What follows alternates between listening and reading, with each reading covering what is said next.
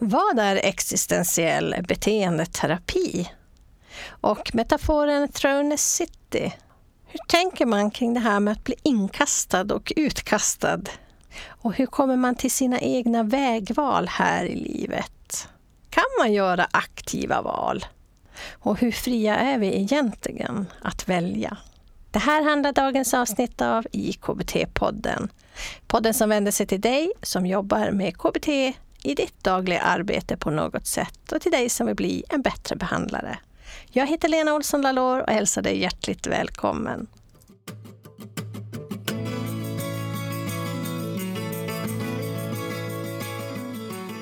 Ja, du är så välkommen. Jag heter Lena Olsson Dalor och det är jag som håller i den här podden tillsammans med techmillan Camilla Andersson.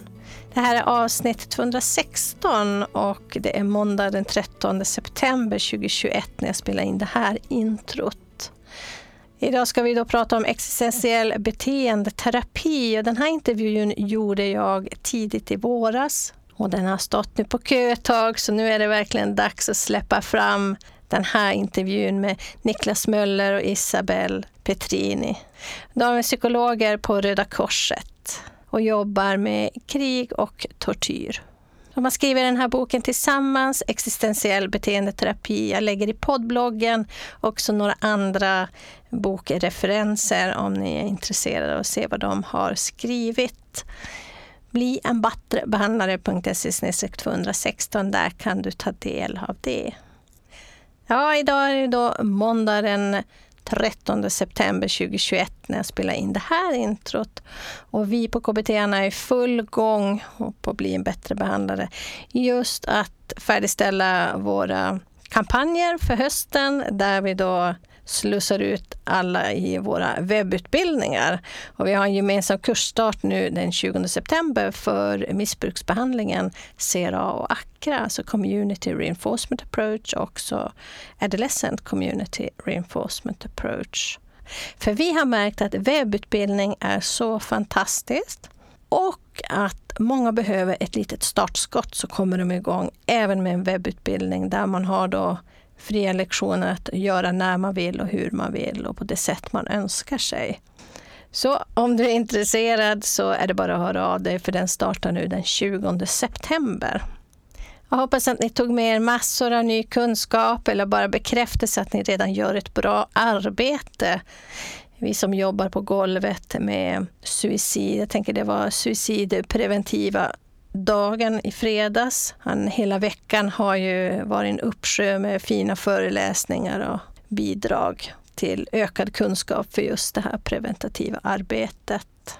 Så vi som jobbar på golvet, vi får väl fortsätta att minska det här glappet mellan bristande skyddsfaktorer och riskfaktorer. Det är där vi arbetar, tänker jag.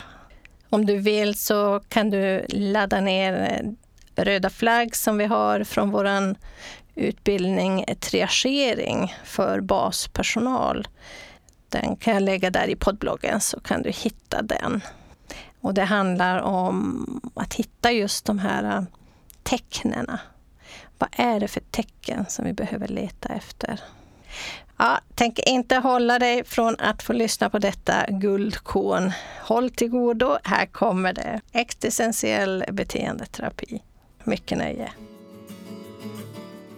Återigen, då, det är liksom ingen terapiform i den bemärkelsen. Det är liksom ingen manual för ett särskilt tillstånd utan det är ett sätt att möta människor och att se vilka, åt vilket håll vi ska gå. Mm. Så att det är liksom parallellt till, det kan ju vara inbäddat mm. i annan form av behandling.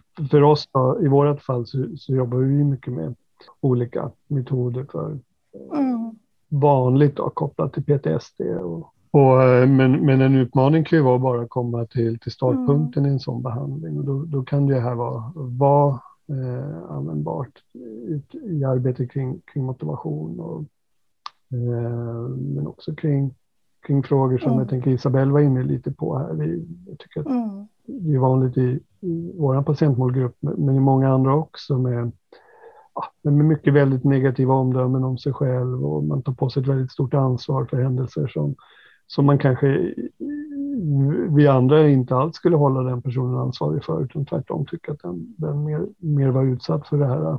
Men att, att liksom tänka att det kan vara, kan vara ett sätt att, um, mm. tänka som en metafor, att, att ibland träffar vi patienter som har trillat ner i en brunn, liksom, längst ner i brunnen och vår uppgift är att liksom klättra ner för stegen och ta den här patienten i handen och säga du, jag, ser dig och, och, vi får hitta ett sätt att klättra upp tillsammans. Och då, då tänker jag ändå att det, det kan vara bra att liksom tänka kring vad är mitt mm. ansvar, mm. patientens ansvar i det här, var har vi landat någonstans, vad har du med dig, vad är inte vi, vart ska vi? För det, det pratar vi om lite senare, så här, var, vart är vi på väg, vart vill du? Mm.